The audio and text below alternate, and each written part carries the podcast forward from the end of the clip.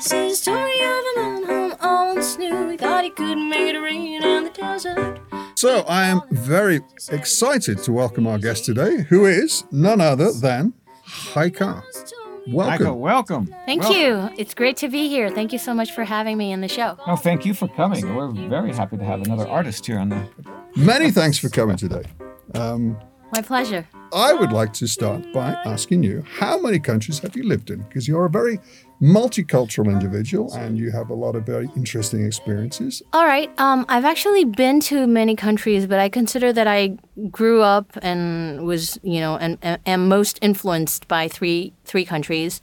Um, Brazil, uh, America, and Japan. I think those were the ones that were very important in my formative years. I think many of my values, uh, who I am as a person, were defined by these very distinct cultures. So I would say that, yeah, Japan, Brazil, and the U.S. But you grew up in Japan, did you? I did. I did. I, I, I went to high school in Japan. So I spent, you know, from the age of 13 to 17 living in Japan. So that was that was very um, important in terms of like who I became as a person. So, but you were born in Brazil. I was. Uh, So, how did you get to U.S.? I was born in Brazil and then I went to an American school here from the age of 11. Okay. So that's sort of my first contact with the American um, culture. Uh, when I was in Japan, I was in an international school, but with still a lot of American friends. And then I went to college in America, Ah, in okay. Boston. In yeah. Boston. Yeah, yeah. East Coast. Ah. In the East Coast, yeah. Did, did you find it difficult to relate to your peers in when while you were moving from country to country? I did. I don't know if you guys have ever come across the term third culture kid. No. Mm, don't think I have. Yeah, third culture kids are like bewildered animals like me. Like you have your Japanese parents born in Brazil, and then you grow up grow up in Somewhere America. else, so like yeah. in a third culture.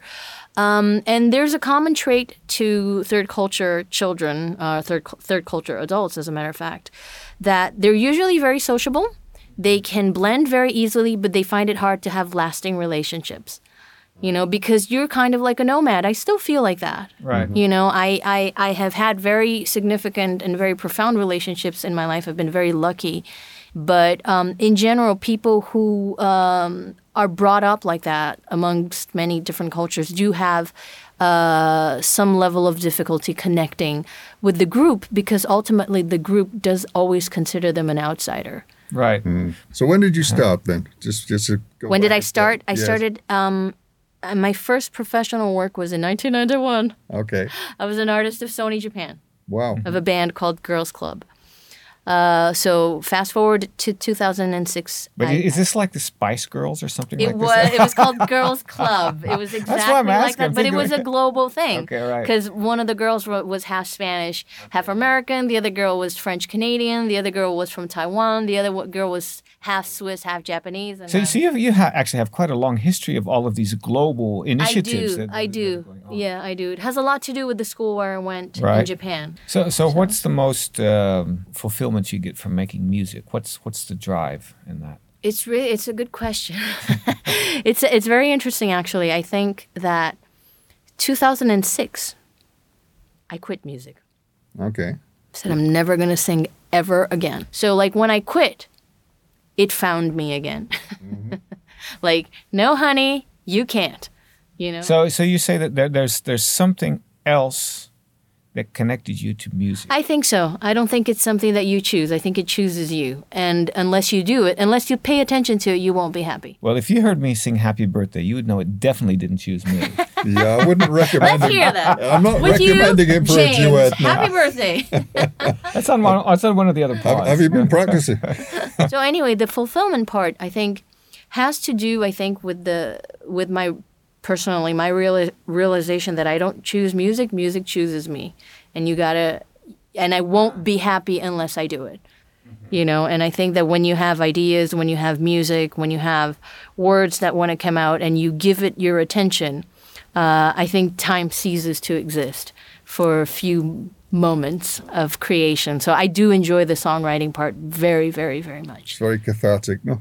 Yeah, it is. It is. I'm sure you feel that when you're writing your, your Absolutely, scripts. Yeah. You just feel much better when Yeah. you're doing it. You You know? you feel much better when you're doing it, and it doesn't matter what the outcome is. If people are ever going to listen to it, it's just something that is very personal and at the same time it is very universal because you feel connected to something that is, is, is bigger than yourself and and I think that that's it is it is very fulfilling to, to experience that. That brings me actually to one of my questions because um, you have a, a website. I do.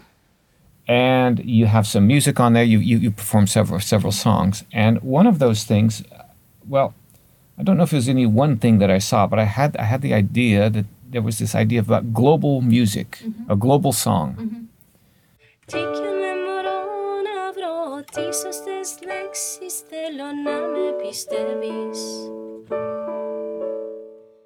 So how what was your inspiration for that? Was that part of your your your whole journey? It is. It, it was. I think the idea of global. I think it's interesting. It's another one of those um, paradoxes of, of human nature. I think that we're all um, very, very different on the outside, and I think those differences are very important, and they make our lives more rich. But in essence, we are very, very similar.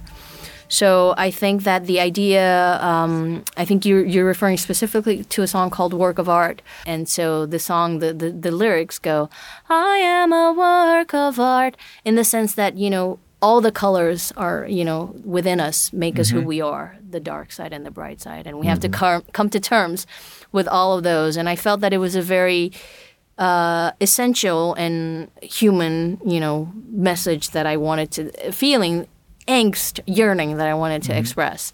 And so that's, you know, that was the title track of my, my um, 2010 album, Work of Art. And then, you know, I set out on this sort of journey to write the song in as many languages as I could because I felt that it would be like a, glo- a universal thing. Right. And- And, and and how many languages did you actually make that that song into? I ended up recording it in 21 languages. 21? including- Wow. Yeah, including two native in- idioms, uh, out of which one is called Lushootseed.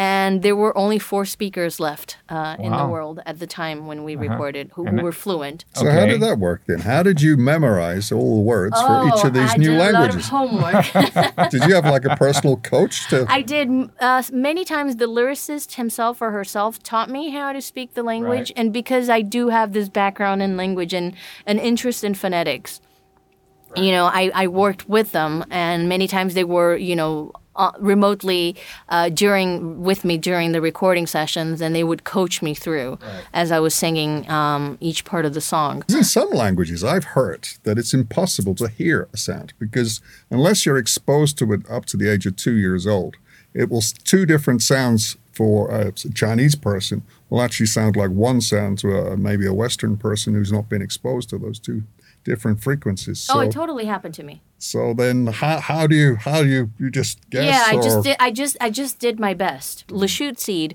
the native uh, language from Washington, their language was born out of mimicking sounds of nature.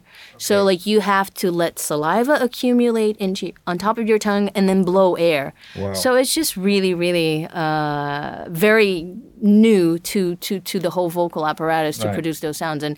And certainly, I failed many times as I was mm. trying to do this, and I'm sure there were many sounds that I just couldn't make because, as you said, my ears just can't capture them.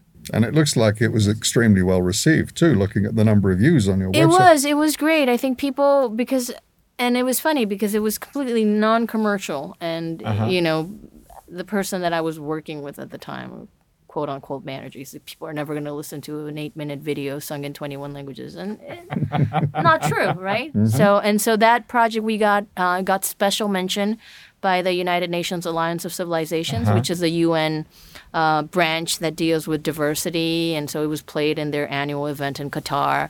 So it was just just really f- rewarding Nice. to, to be a part of that. Fantastic. Uh, I actually I, I wanted to ask you about a different initiative that that, that you have. It's about an app that, that I believe that you made. Right. It's the Hey Amigo app. Right. Tell me a little bit about that. How did that get started, and, and, and what do you do with Hey Amigo? Okay, Hey Amigo um, is an app that came out. Um, we got the inspiration from it um, when my, my, my deceased husband, uh, my first husband, was actually diagnosed with cancer. And I, for three years, I was his full time caregiver. And so, just, you know, going to the hospital and knowing that we were going through a lot, but looking around and seeing that people around us were going through so much more because they, you know, they didn't have people to accompany them. in medical procedures that require the presence of another person. They didn't have um, the means to commute, you know, to and from the hospital. So you would see people, you know, really, really struggling to even get to like a chemo session that's supposed to keep them alive. So because um, we already had this background in, in humanitarian projects, uh, going through that, I was very inspired to sort of, you know, when life throws lemons at you, you, make, make lemonade. lemonade. I think that was def- definitely the spirit of, you know, we got to do something positive out of all this suffering. And so we had this idea to create an app to connect cancer patients with volunteers who could provide assistance, free assistance, uh, for car rides and accompaniment. So somebody who can who could go with with the patient to these um, countless appointments and Right. procedures and even surgery. Right. And so it was basically about two years of volunteer work. The app was ready. We launched it in, in Google Campus. Um, Dr. Leandro uh, enrolled it on an innovation award, um, Right. and, and, and we got first place in, in this innovation award. And we were meant to begin pilot programs in March 2020. Wow. And And then coronavirus. and then we have this app, which is an app of social connection in times of social isolation. Right. So that had to be put on hold Uh-huh. for a while, but we're resuming work on that. Um, So so hopefully that should come out soon. Pretty soon. yes, yes, to begin implementing these pilot programs because Okay. this is something that's never been done before. Right. So it it's sort of like an Uber, but it's the it's it's within a controlled environment. Sounds amazing. So you've recorded how many CDs? How many albums? Uh, actually, I recorded one album and then I released another four singles. And then right now, on I'm on my way to releasing a new, maybe an album, maybe an EP. I don't know yet. An EP is shorter. It would be like four songs. Just because um, to promote music these days, it's better if you have singles than if you have an album. Well, Heike, thank you, thank you very, very much. Did he for- pronounce it correctly or not? He did. He, He did. I didn't. So that's terrible. That's, I'm embarrassed now. But but thank you for coming no, here. thank I- you very much indeed. It's been it's- wonderful having you here. No, I, I had a great time. Thank you. It's it's been my pleasure. I really I really am very happy to be here with you guys, with your listeners, and uh, you know talking about the things I love to do.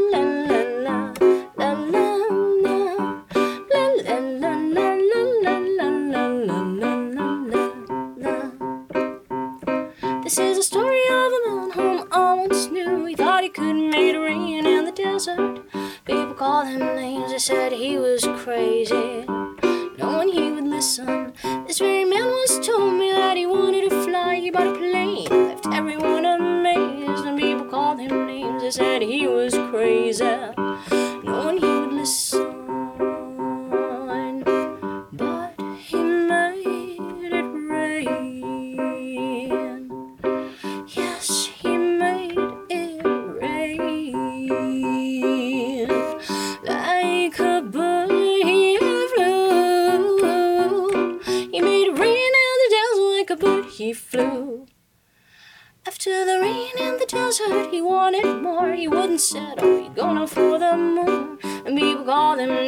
Said he was crazy. No one he would listen.